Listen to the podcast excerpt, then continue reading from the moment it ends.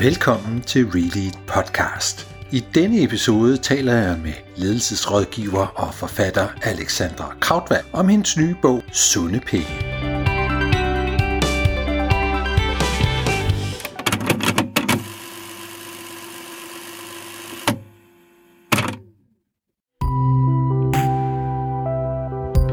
Podcasten er sponsoreret af Relead.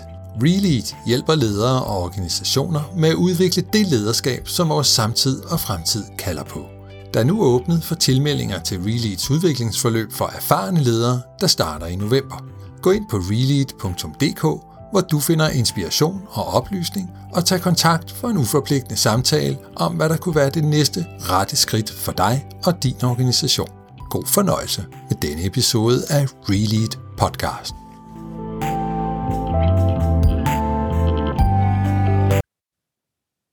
Hej Alexandra, og tusind tak, fordi du har lyst til at stille op.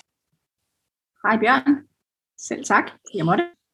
Ja, det måtte du i den grad, og øh, jeg er endda særlig glad, fordi at du jo ikke bare lige sagde ja med det samme, men faktisk lige skulle tjekke, om der nu også var kvalitet i de her podcast.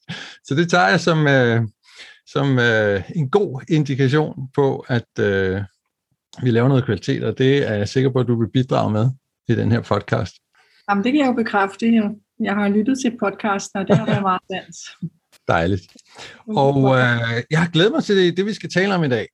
Nemlig din nye bog, som udgangspunkt i hvert fald, Sunde Penge.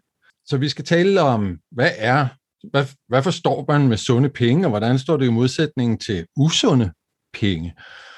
Og øh, noget af det, som jeg i hvert fald har forstået, ligger i begrebet, det er noget med en ansvarlig praksis og at bidrage til den her bæredygtige omstilling, som vi, vi står i, og virksomhederne skal have deres store andel af. Så vi skal tale om, hvordan går det egentlig med det? Øh, hvad oplever du ude, når du er ude at tale med topledere, ledere og bestyrelser? Du har jo gjort et kæmpe arbejde for at tage temperaturen på den her øh, bæredygtige omstilling, og hvordan det går i, i virksomhederne med at skabe sunde penge. Så jeg er nysgerrig på, hvad du har fundet ud af, og hvad der hvad der taler for og taler imod og presser på og står i vejen, og nogle af de ting, man kan tage fat på, hvis man øh, vil videre med den her, som også er en, en stor forretningsmulighed, sådan som du beskriver i bogen. Så der er meget, vi skal rundt omkring, men øh, inden vi tager hul på det, så kunne jeg godt tænke mig at høre, hvorfor har du egentlig skrevet den her bog? Hvad, hvad fik dig til at øh, tage den her titel op? Ja, altså titlen, den øh, kom jeg sådan meget tilfældigt i tanke om, vil jeg sige. Øh, jeg connected eller øh, forbandt øh, en oplevelse ude i, de, ude i det moderne arbejdsliv om, at øh, jeg synes, der er noget, der foregår på en ikke særlig langsigtet eller særlig øh, nok forsvarlig eller øh, etisk, om du vil, øh, praksis med, at øh, penge øh, driver jo øh, nærmest alt, hvad vi laver og foretager os og måler ting op imod i øh, vores arbejde. Så, så det der sådan, at, at forbinde de to begreber med hinanden, sund og penge, det synes jeg var oplagt, når jeg gerne vil skrive en bog, der handler om at, at øh, gøre tingene på en anden måde, tjene pengene på en anden måde, øh, og også en sundere måde, end vi gør i dag. Ja, og det her, er det, hvad kan man sige, hvornår er du sådan blevet optaget af det her øh, med det etikken og bæredygtige omstilling og sådan noget? Altså, hvornår er det begyndt at blive påtrængende for dig at øh, tage fat i og, og ligefrem skrive en bog om? Jeg har jo arbejdet med, øh, med og i det moderne arbejdsliv i 30 år efterhånden. Det fortæller også noget om en fødselsdato, men øh, det er altså ikke desto mindre rigtigt. Og øh, når man sådan øh, undersøger, researcher, forsker, arbejder teoretisk og praktisk med alt det, der foregår, som jo er meget i det moderne arbejdsliv gennem årtierne og igennem epokerne, så skifter øh, tendenser og behov og øh, nødvendigheder så også.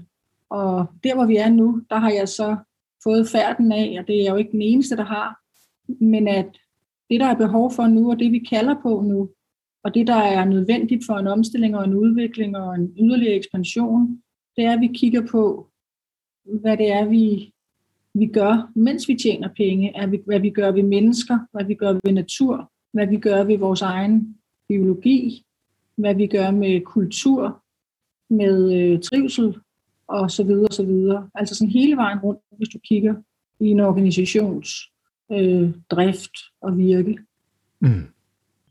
Jeg får lyst til at, at stille dig et spørgsmål, som du faktisk øh, selv bringer op øh, i din indledning, som en bekendt stillede dig, nemlig øh, hvorfor kaster du dig ud i at skrive en bog til en relativt kritisk målgruppe, der for det første har rigeligt med ledelses- og forretningslitteratur i bogregionen allerede, og for det andet ikke gider at læse bøger om penge, skrevet af en ikke-økonom. Nu får du chancen for at svare endnu en gang på det spørgsmål.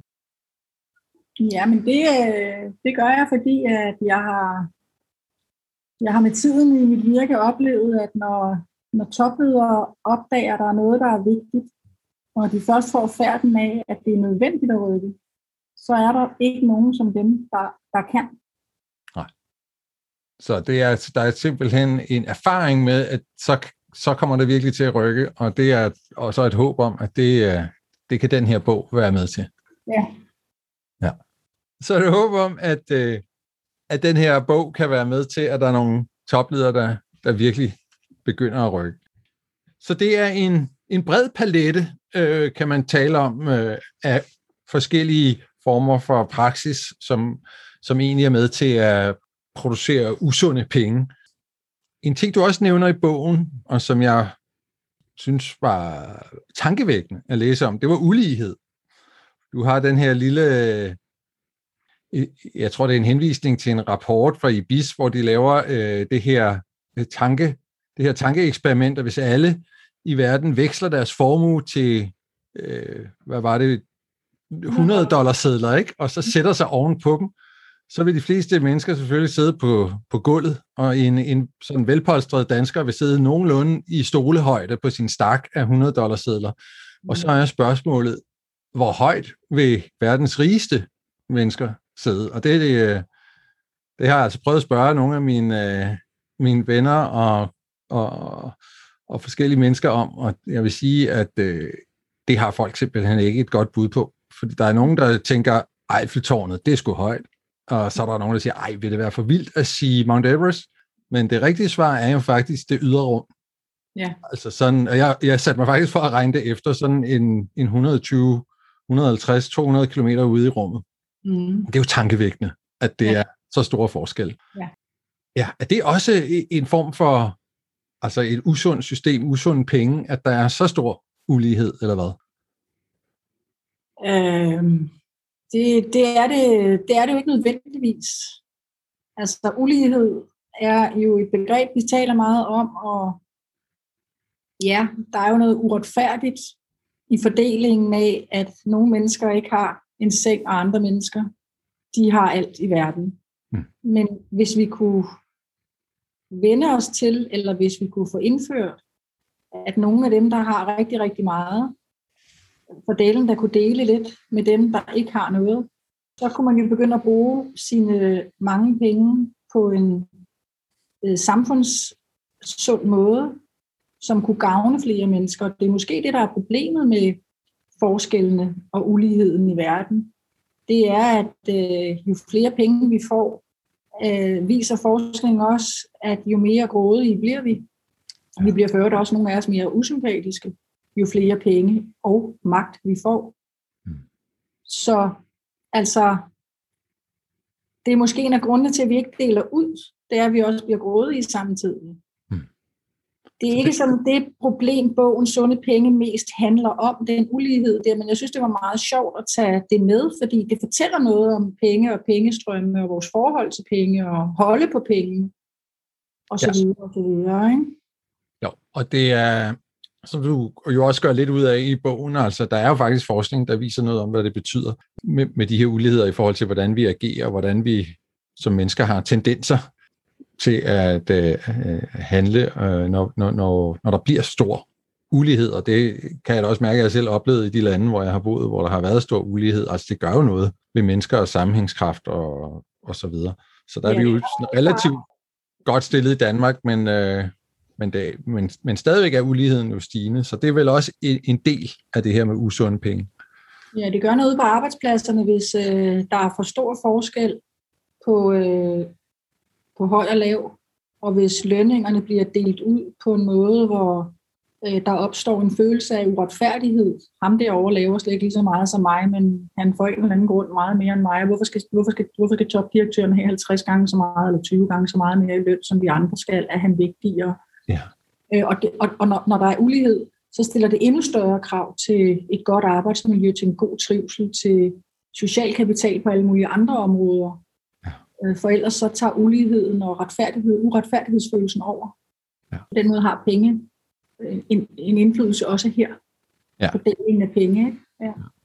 Så du, du er omkring forskellige aspekter af det her med penge, og hvad gør det ved os, og så videre. Men til syvende og sidst, øh, øh, så tænker jeg, at budskabet i bogen er, at penge i sig selv er, er jo ikke det, der er problemet, men øh, fordi der er noget, du så kalder sunde penge. Kan du ikke lige udfolde det begreb? Hvad, hvad skal vi forstå ved sunde penge? Øh, du har ret i, at jeg har, jeg har slet ikke noget imod penge, og jeg har heller ikke noget imod omsætning og vækst. Jeg har faktisk øh, ansat på 30 år til at hjælpe virksomheder med at skabe samme. Så øh, jeg taler ikke for, at vi skal øh, aflive pengebegrebet, eller vi skal få et fuldstændig nyt forhold til det. Men øh, jeg taler for, at øh, vi skal lave de penge, der er langsigtede, hvor det ikke er kortsigtet profit, der er for øje øh, det meste af tiden, mm. og hvor vi gavner hinanden og jorden, samtidig med, at vi tjener penge. Så vi tjener nogle penge, hvor vi kan se os selv i øjnene og sige, vi er blevet rige, men vi er ikke blevet rige på at tage rumpen på folk. Vi er ikke blevet rige på at øh, lave skjulte gebyrer, eller hvidvaske penge, eller sende vores øh, moneter i skattely. Mm. Vi er ikke blevet rige på at øh, investere i porno og spil og våben og øh, tobak. Øh, vi er ikke blevet rige på at øh, udnytte vores arbejdskraft og underbetale og øh, bede folk om at arbejde gratis. Øh, så vi er ikke blevet rige af at lave korruption og bestikkelse og øh, forræderi. Vi er ærligt og redeligt blevet rige på at øh, gavne alt levende omkring os og tænke i et langsigtet perspektiv, fordi det bliver vi nødt til som kloden har det, og som mennesker har det, vi er nødt til at tænke øh, med det lange øh, blik på, eller det lange lys. Ja, og det, når, du, når du stiller dig op på den måde og fortæller om det, så tror jeg, at langt de fleste af os jo tænker, ja, selvfølgelig skal vi opføre os ordentligt og, og ikke snyde og øh, bedrage øh, og, og den slags sådan umoralske øh, eller uetiske uetiske ting, og alligevel så bruger du jo også lidt kræfter på at sige, jamen egentlig er der en, en hel del af det rundt omkring. Så hvor, hvorfor tror du, det opstår overhovedet, når, når de fleste af os, inklusive dem, der måske falder i, øh, ikke vil gøre det, hvis man tænker sig om, og egentlig slet ikke synes, det er i orden? Jeg tror, der er mange årsager til det. Altså grundlæggende er en af dem, at vi, vi mennesker, vi er nogle selvophøjede væsener som går efter at stille os selv i det bedste lys, og gerne vil være en succes. Vi er ekstremt dygtige til at se muligheder, og øh, vi er risikobetonede. Øh, vi har nedarvet tilbøjeligheder, der driver os til at foretage os øh, ting, som vi på en god, rationel, etisk dag ville afvise som værende muligt, men vi gør det alligevel. Der ligger også nogle årsager i, at øh, vi har i de sidste årtier skabt et, øh, et konkurrence- og præstationssamfund, hvor det gælder om at være øh, dygtig, hurtig, mægtig, øh, stærk, øh, intelligent, øh, vindertype. Mm. Og den kombination eller fong er jo med til, at jamen, så en gang imellem, så springer vi over, hvor gæret er lavest, eller vi kigger med det blinde øje hen imod øh, etikkens øh, moralkompas, øh, og så foretager vi os noget, som bringer os hen i den position, hvor vi lykkes med de opdrag, vi stiller os selv. Mm. Så ja. det er nogle af svarene på dit spørgsmål. Ja, så det er, øh, altså, så, så du fremhæver her noget af det, der sådan tilbøjeligheder, kan man sige, i den menneskelige natur, kunne man vel nærmest øh, kalde det, som gør, at vi egentlig er bedre stillet med at få sat nogle, få bokset os selv lidt ind, for at få begrænset vores, os selv på nogle gode måder, altså sat nogle, en vis grad af, af struktur omkring det. Ja, der, det, det har du fuldstændig ret i. Altså, i, i gamle dage, siger jeg nu, da kirken øh, og, og, og de ti bud øh, var vores rettesnor eller vores gode notch for, hvad god dannelse og god opførsel var. Øh, der havde vi sådan nogle hjørneflag eller en, en motorvej, der, der ledte os i en eller anden retning, øh, vi kunne kalde moralsk øh, rigtig. Men i forbindelse med øh, øh, sådan, hvad skal man sige, løsrivelsen, øh, 60'ernes frigørelse, øh, individets fokus, altså det individuelle, øh, og konkurrencen, øh, som opstod et eller andet sted i 90'erne sammen med kundeorientering og øh, det frie marked og sådan noget. Så blev vi vores egne små øh, øh direktører i vores eget liv, og vi skulle klare os selv, altså survival of the fittest, og øh, vi fik sådan en, et mindset ind om, at if you can think it, you can do it, og øh, mm. rest dig selv, du kan godt. Og, og, og, og hele den der løsrivelse øh, og individualisering er der, ikke, er der ikke kun noget dårligt at sige om. Den har skabt noget godt for vores samfund og for individer og for mennesker. Men det gjorde også øh, blandt andet, at øh, vi, øh, vi også løsrev os fra regler og for noget, man kunne sige kodex. Mm. Og på den måde blev der også mere frit løb for at ja, løbe efter det, der var der var attraktivt og vigtigt. Ikke? Ja, så jeg er enig med dig i, at øh, der er mange gevinster øh, forbundet med at bryde ud af de snævre bånd og, og den der stramme samfundsstyring og konventionelle normer og alt det der, og hele frigørelsesprocessen osv. Og, så videre.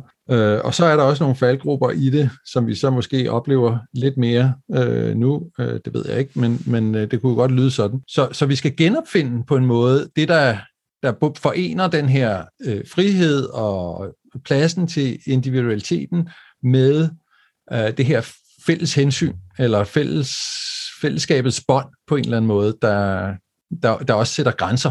Ja, vi skal, vi skal i hvert fald øh, begynde at øh, overveje, om vi ikke er kommet til at løsrive os fra det, man kunne kalde fællesskabet, øh, flokken, øh, alle for en, øh, løfte sammen, øh, samfundssindet for at bruge et fortærsket, irriteret og brugt øh, udtryk i forbindelse med coronakrisen, men forståelsen af det er, er godt nok, ikke? Ja.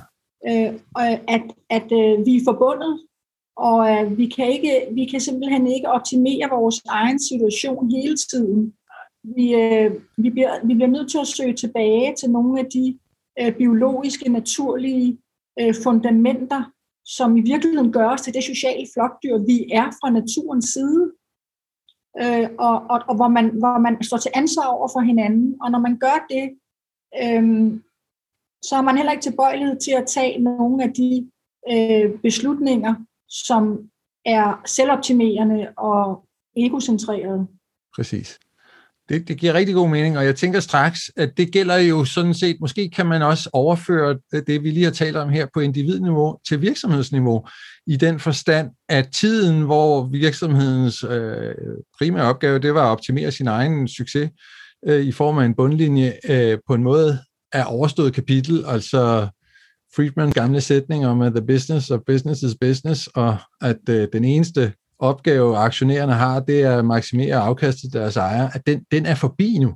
Altså, er det ikke også det, du lægger, lægger op til i din bog? Jeg lægger i hvert fald op til, at øh, tidens øh, udvikling, trends og tendenser, øh, som, vi, som primært kommer via et pres udefra og nedefra, altså fra medarbejdere, fra kunder og samarbejdspartnere, står for fald. Altså Øh, de virksomheder, som holder fast i, i, i den form for, for kortsigtet øh, øh, fokus øh, og vigtigheder, øh, de, vil blive, de vil sandsynligvis blive ude ud og fravalgt, fordi det er ikke længere muligt at tage den tankegang i fremtiden. Det bliver simpelthen ikke øh, muligt at overleve på den måde, fordi at vores tilstand lægger op til noget andet de gamle modeller eller det gamle tankesæt kan ikke holde ind i fremtiden. Øh, og det er ikke bare etiske årsager, det er af biologiske, naturlige, globale årsager, øh, som vi var inde på tidligere, Bjørn. Ja. ja. Så, øh, så der, er noget, der, er sådan, der er noget, der er påkrævet et, et skift. Du taler faktisk om et paradigmeskift i, øh, i, i bogen. Kan du folde det lidt ud? Hvad er det for et paradigmeskift, du ser, vi står i lige nu? Ja, altså det der paradigmeskift, det er jo et ord, som er blevet brugt også meget her på det sidste, og både brugt rigtigt og mest forkert.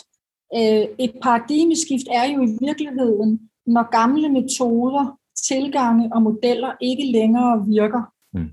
og der derfor er brug for noget nyt.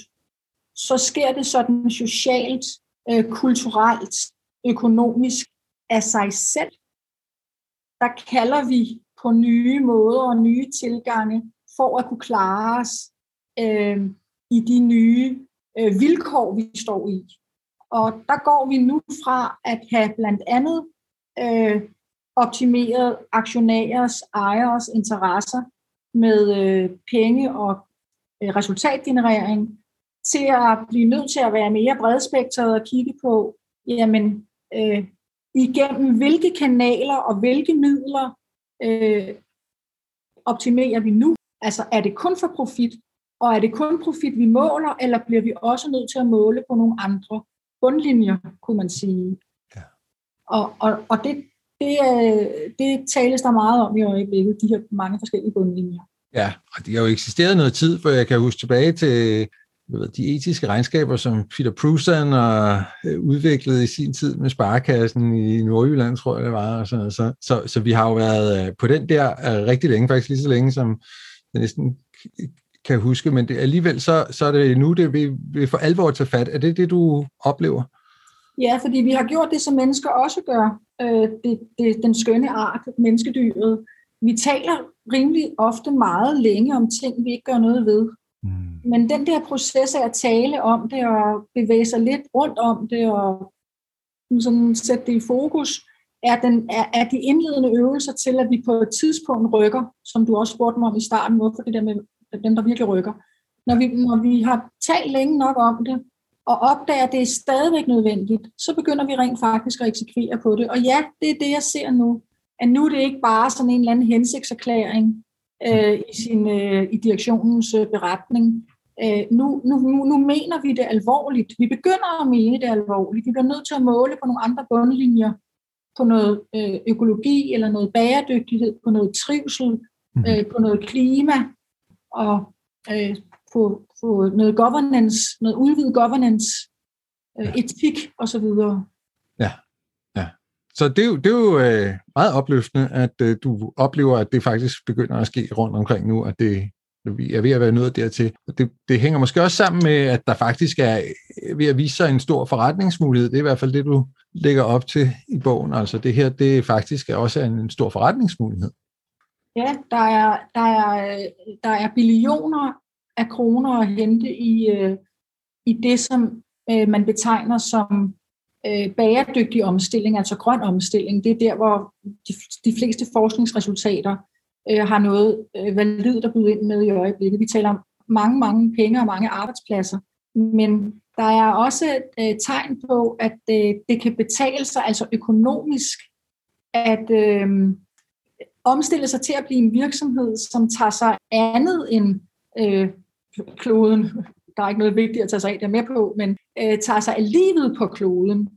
Øh, menneskerne på kloden, medarbejderne, samarbejdspartnerne, øh, alle dem, som er involveret i ens øh, forretningsprocesser, at man, man bliver mere bredspektret eller holistiske, om du vil, mm. i, sit, øh, i sit syn på tingene. Ja, så hvad hedder det, der er en forretningsmulighed, der er noget påkrævet, og, og på en eller anden måde har vi talt nok om det, og alligevel så øh, tænker du, der skal lidt mere til, eller der, der er stadig noget, der, du, du har stadig et ærne med den her bog, altså der er stadig nogen, der måske ikke er noget dertil, hvor de, hvor de handler. Hvad, hvad er det, der, der du oplever, når du er ude og tale med, med topledere og direktioner og interviewe mennesker, at hvad kan man sige, der stadig står i vejen måske, eller bremser, at bliver taget ordentligt fat?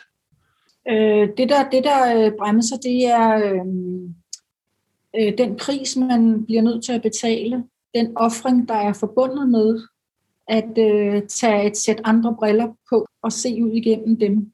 Mm der er, øh, der, er, der er en pris at betale der. og det er både en pengepris, og det er en prestigepris. Det er at lede, se verden, se virksomheden, se organisationen på en ny måde, hvor det ikke er primært magthaverne, aktionærerne og de pengestærke, der øh, bestemmer retningen, der sætter kursen, men hvor man involverer flere mennesker og tager sig af flere mennesker. Øhm, og måske øh, ikke sidder på en stol, hvis man stablet sine pengesedler, men sidder på en taburet. Altså, mm. øh, måske betyder det også, at øh, fordelingen af goder øh, skal revurderes. Øh, måske betyder det, at den magt, den gennemslagskraft, at det sidste ord, man havde, har man ikke nødvendigvis i fremtiden som leder, topleder, mellemleder, øh, magthaver, politiker.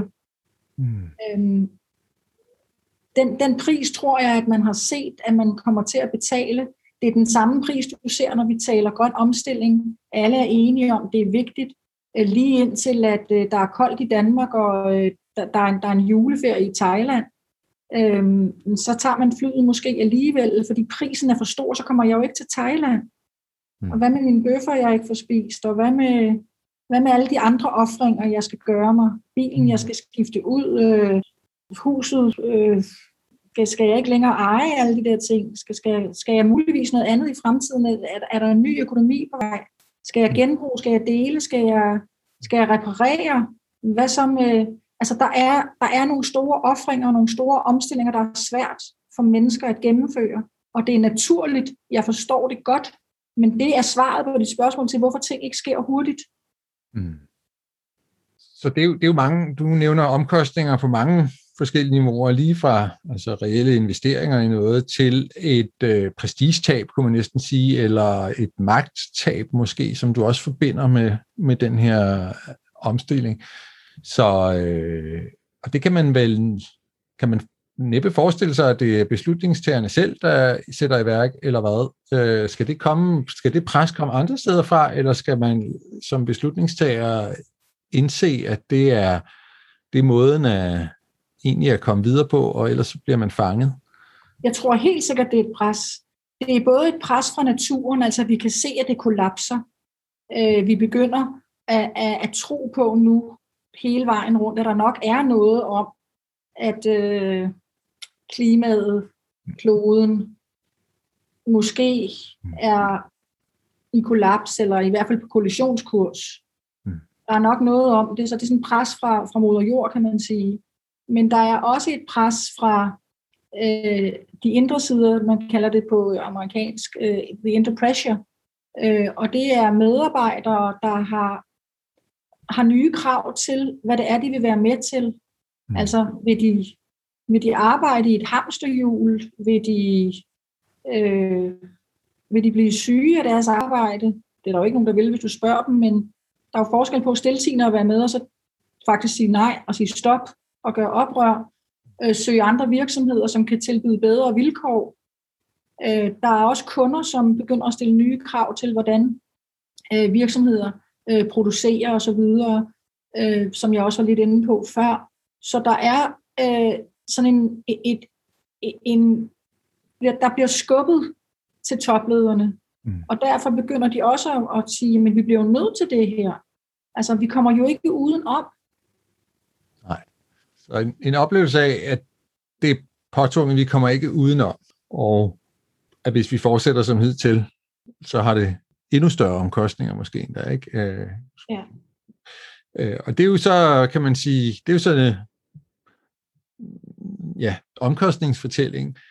Men så er der jo så også øh, den, den mere positive fortælling. Altså, hvad, hvad opnår man? Hvad, hvad kan være goderne ved at gå, gå ind i den her omstilling?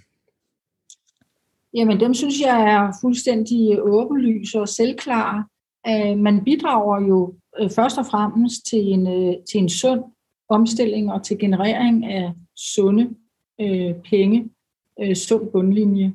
Men men vi skal kigge sådan på renommé og ry og branding og sådan noget, jamen så øh, tager man også et ansvar, man, man øh, som virksomhed viser ud af til.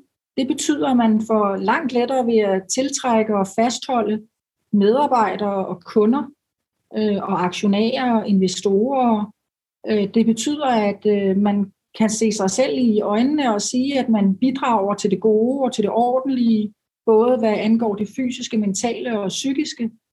Øh, og det er, det er værd at eftertragte og værd at gå efter, fordi det bliver nogle af udvalgelseskriterierne i, i meget nær fremtid. Mm, ja.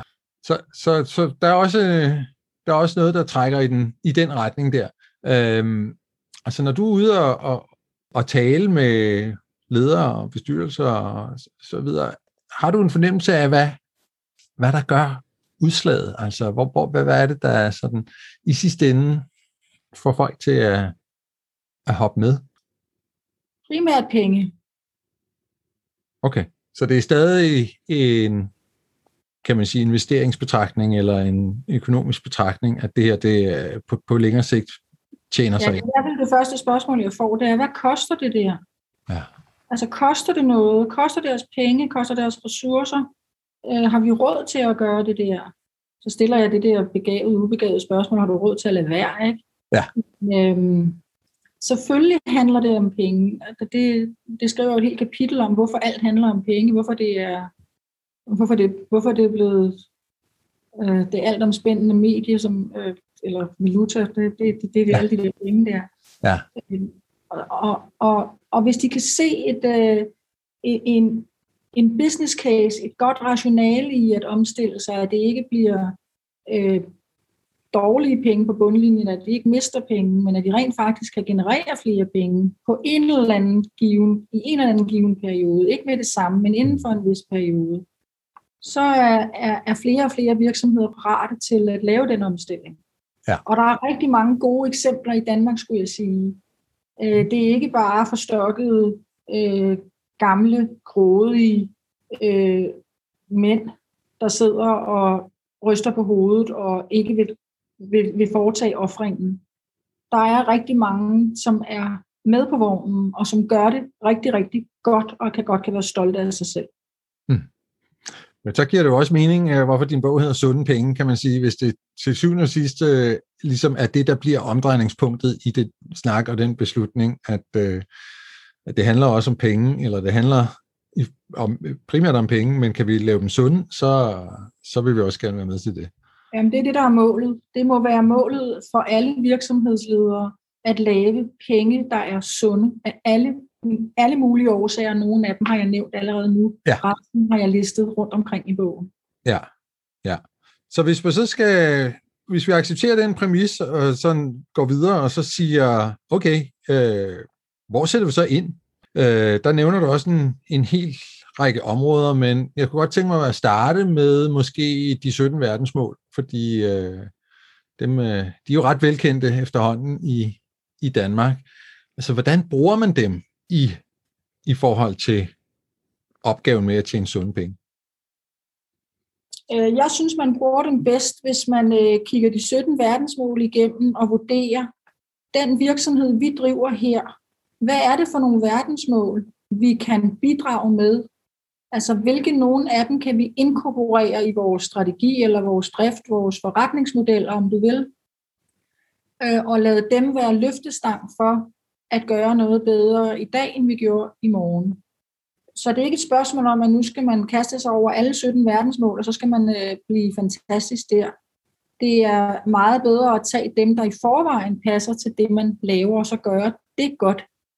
For når alle virksomheder i verden begynder at gøre det, så kommer vi jo alle 17 verdensmål rundt. Så er der nogen, der klarer nogle af dem, og nogle andre klarer nogle andre nogle af dem, og så løfter vi i den der flok, vi snakkede om tidligere, mm. så begynder vi at arbejde sammen, øh, og så begynder vi til sammen at hjælpe mm. øh, der, hvor det trænger til at blive hjulpet.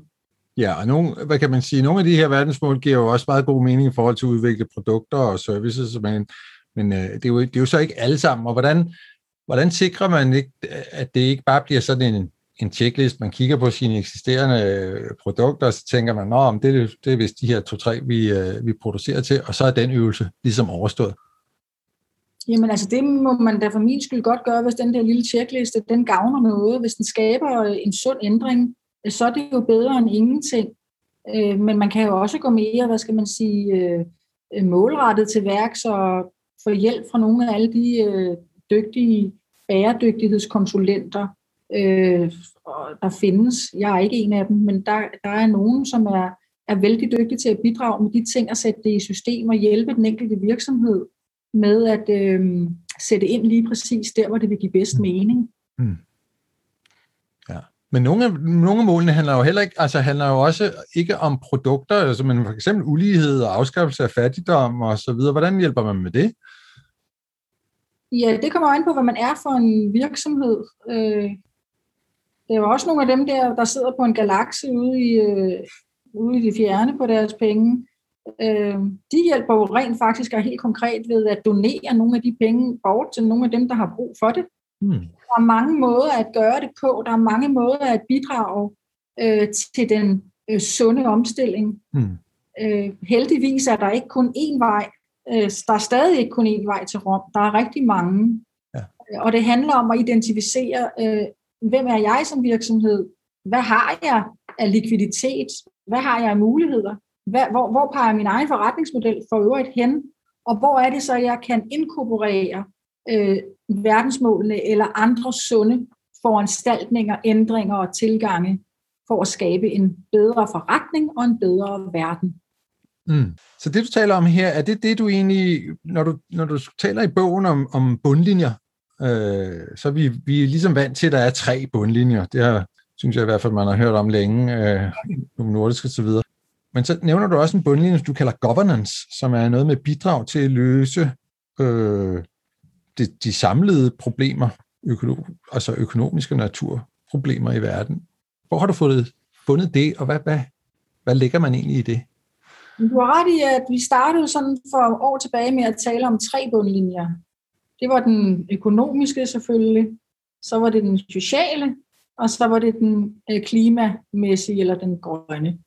Ja. Øh, dem, dem lavede man sådan øh, mere eller mindre regnskaber på. Den økonomiske er jo, den er, kender vi jo alle sammen, men de to andre forsøgte man også sådan at øh, dokumentere, at man havde fokus på i CSR-regnskaber og den slags ting. Den der governance-ting, det er noget, jeg har stødt på i nogle af de større organisationer, som tænker i koblinger mellem bundlinjer. Altså som har indset, hvis vi slår til på en bundlinje, men fejler på en anden, så har vi jo i virkeligheden ikke lykkedes. Mm. Så hvis vi kigger sådan på et øh, forretningsmæssigt bundlinje, som øh, samler eller laver koblinger mellem de forskellige ting, vi kan og bør måle på, øh, så har vi større succesrate med at ligge i top på dem alle sammen. Og de dækker, som du ganske rigtigt er inde på, over flere forskellige bundlinjer. Jeg har kunnet identificere øh, 14 indtil videre, som man arbejder med i virksomhederne. Nogle enkelte, nogle arbejder med alle 14. Okay. Ja. ja. Det, er, øh, det er mange at holde styr på, men, men jeg synes, pointen er god med, at det er jo lige så meget af sammenhæng, og det er vel egentlig også det, der ligger i de 17, altså at de netop ikke er enkelstående, men man skal se dem som en helhed, altså fordi at, ja, nu talte jeg med tidligere sidste år, tror jeg, med øh, Claus Petersen fra Novozymes, som jo er chef for deres bæredygtighedsstrategi. Ja. Og for dem bliver de 17 verdensmål nærmest en helt scenarie. Altså det er den fremtid, vi kigger ind i. Hvordan driver man forretning der? Så det, det bliver sådan et scenariebillede af, hvordan verden gerne skulle se ud ja. altså i 2030. Ikke? Og hvad, hvad betyder det så, hvem vi er som virksomhed, og hvad vi, hvordan vi fungerer? Og, så det der med sammenhængen, det tror jeg er væsentligt. Altså netop, at man ikke bare piller en enkelt ud, og så går det ud over nogle af de andre det er jo det. Altså, man behøver som sagt ikke selv at eksekvere på alle Nej. verdensmålene. Men det kan ikke nytte noget, at man ligesom øh, gør det gode et sted, og så øh, gør man det værre et andet sted. Så har man misforstået helheden og sammenhængen, ja. øh, forbundetheden. Ja. Ikke i verdensmålene, men også i alle de ting, vi foretager os rundt omkring i virksomheden samlet hver dag. Ja, lige præcis. Og, og, og der er du jo også inde på nogle af de nye, kan man sige, forretningsmodeller, som fra starten er tænkt meget mere sammenhængende. Altså nu skal vi lære et ny, en ny forkortelse, der hedder C2C. Nu havde vi lige B2B, nu C2C, Cradle to Cradle. Kan du ikke øh, fortælle, hvad, hvad, hvad er Cradle to Cradle for noget? Jeg har ikke gået så meget ned i Cradle to Cradle. Det har nogle af, øhm, af bæredygtighedsorganisationer, B Corp og sådan nogen, det er mega øh, lækre svar på. Øh, men det handler jo om at gøre det hele. Det handler ja. om at være bredspektret. Det handler jo om at være mangfoldig. Ja, og cirkulær, ikke? Altså det der med, at vi skal tænke hele processen igennem, fra et produkt bliver født til det afgår ved døden, og det så er føde til et nyt produkt. Altså sådan så, ligesom naturen har de her forbundne cirkler, hvor den enes, undskyld sproget, lort er den andens føde, så, så prøver man at, at bygge, bygge, bygge, bygge det op på samme måde i, i økonomien. Ja, det er rigtigt. Og, og deleøkonomi er du også inde på. Altså, så, så der er nye forretningsmodeller, man måske skal kigge ind i. Simpelthen, ja, det, det, og du har ret, at, at det har, at det, noget, af, øh, noget af det her handler om at øh, se tingene fra, ja, altså, som jeg sagde, mangfoldigt og hele holistisk, øh, og se på det fra det bliver født til det dør, og det er sådan en meget sød metafor for det. Ikke? Mm. Øh, men det, der i virkeligheden også ligger i det, øh, øh, cirkulære, øh, eller øh, genbrug, eller øh, ny økonomi, øh, deleøkonomi, øh, som det det, det du, du er inde på her.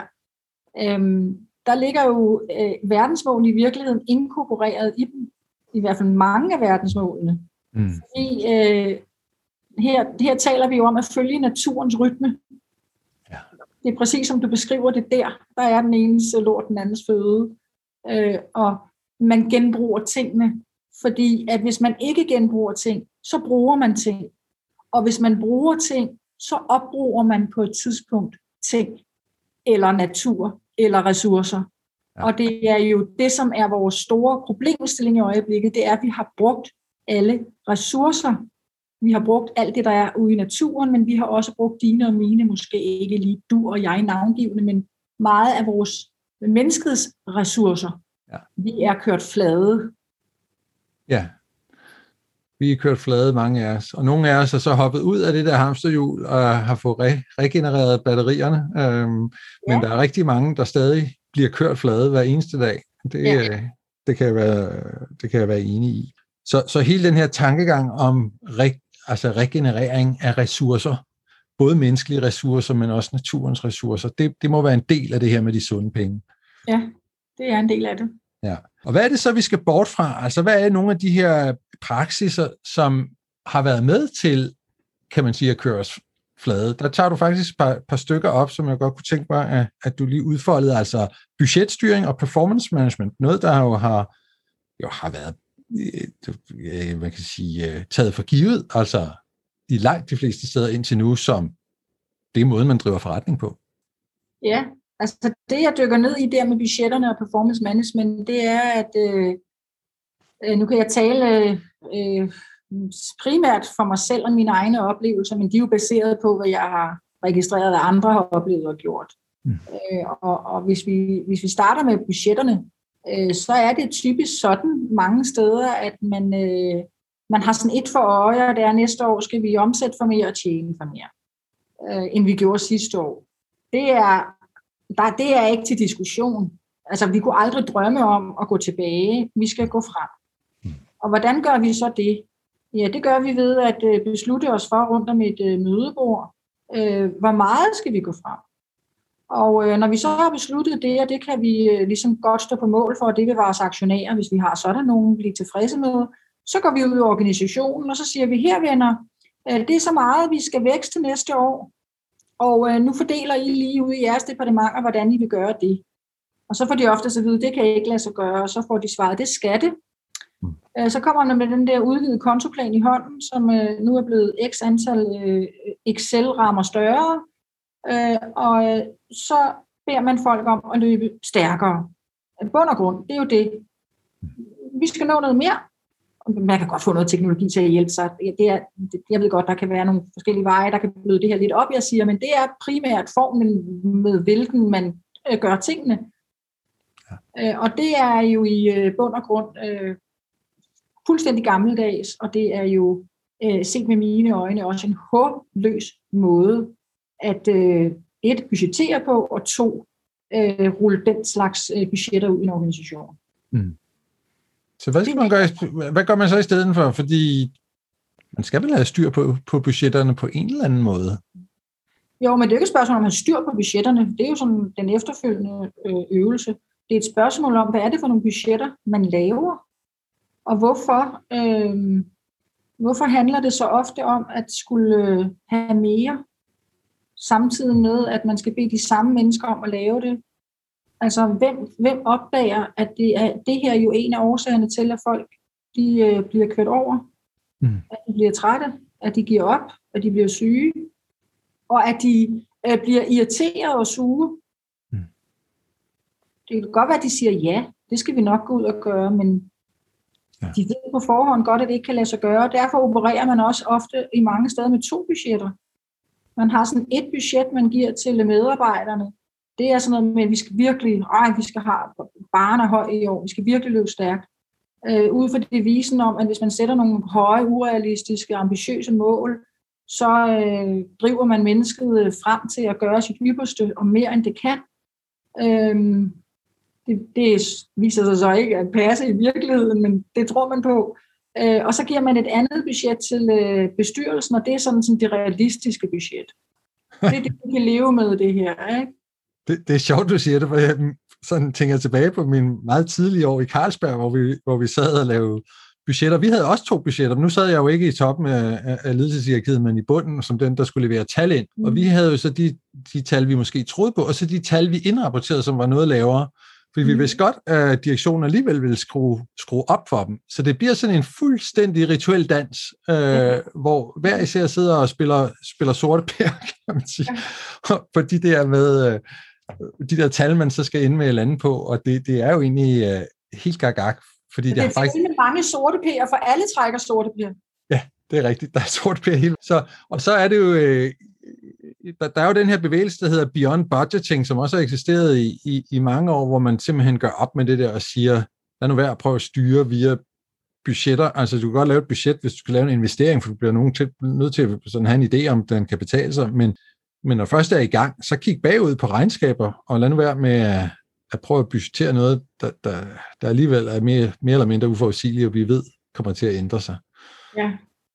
Mm, der, jeg har også eksempler på virksomheder, der har øh, praktiseret at øh, skrue op for øh, det sunde på en lang række parametre, altså trivsel, øh, retfærdighed, social kapital, altså tillid, samarbejde, og, og retfærdighed, øh, som øh, imødekommer øh, deres interessenter, primært medarbejderne, på en lang række parametre, og lade ligesom budgettet og det der pres, der kan ligge i det, hvile i baggrunden. Og der har det vist sig, at de når langt højere budgetter og langt bedre, altså de indfrier budgetterne hurtigere og bedre, og de skaber bedre resultater.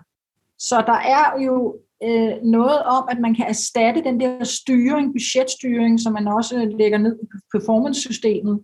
Det kan man altså erstatte med noget andet, og nu kalder jeg det mere sundt, mere menneskeligt gunstigt, øh, mere biologisk øh, øh, optimalt, og nå det samme og nå mere. Ja, det, det, det, det er jo fascinerende. Altså, ja. og det, det flugter jo meget godt med en, øh, en tidligere samtale, jeg havde med i Braun, øh, den podcast, vi havde om selvbestemmelsesteorien. Altså, at vi dybest set som mennesker, hvis vi begynder at blive alt for styret af eksterne belønningssystemer og mål, så mister vi den indre motivation, og det alt i alt giver det et dårligere resultat, end hvis man øh, ja, altså understøttede den naturlige motivation og drivkraft, vi har som mennesker til simpelthen at udvikle os og blive bedre og dygtigere og som vi, ja. som vi, vi har sådan en indre længsel for. Og nu nævnte du social kapital, og det er vel noget af det, det handler om. Det er jo et begreb, du også lægger vægt på i den her bog, som et sted, vi kan finde inspiration eller nye tankemåder måske, eller i hvert fald et andet fokus. Ja, fordi social kapital er ikke noget nyt begreb, men øh, jeg synes, at jeg igennem årene har øh, måtte konstatere, at jeg tror ikke, der er nok, der rigtig har forstået, øh, hvor virkningsfuldt og værdifuldt et værktøj eller tilgang øh, det i virkeligheden er. Øh, det handler om at tilrettelægge og designe øh, virksomhedens øh, grundlæggende DNA øh, og ledelsestilgang efter at have fokus på samarbejde, på tillid og på retfærdighed. Og under de tre begreber er der sådan forskellige underpunkter, øh, som jeg ikke skal trætte øh, dig for meget med.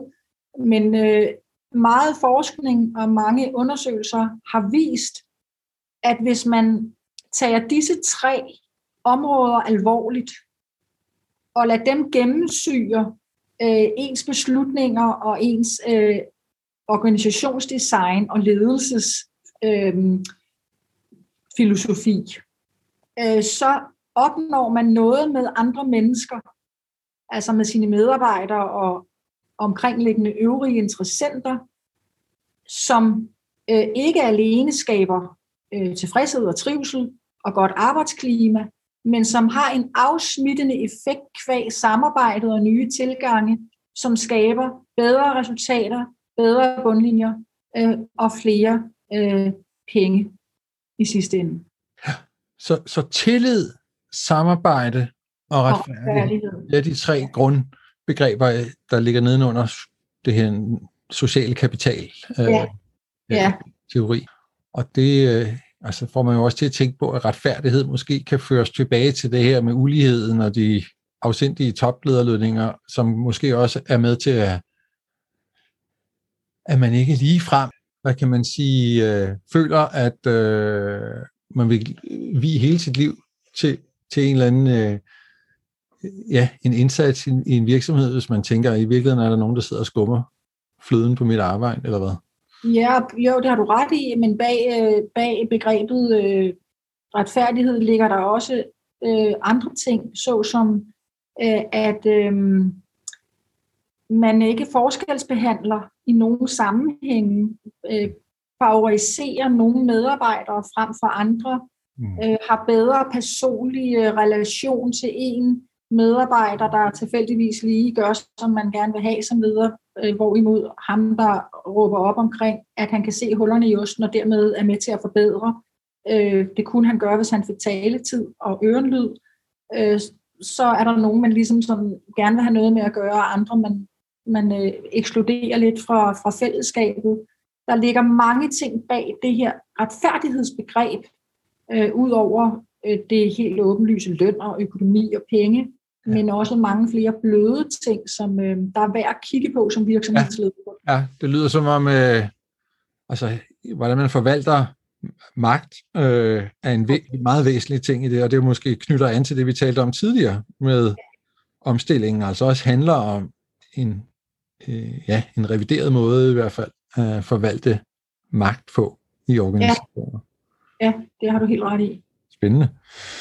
Øhm, og så har vi også været inde på diversitet og inklusion som et, et element, altså som jo også er, du, du nævner nogle gode eksempler i bogen, altså hvor man har ja, nærmest den her socialøkonomiske tanke om, at, at øh, folk på kanten af arbejdsmarkedet, kan man skabe plads til dem, og kan det give, komme til glæde for alle?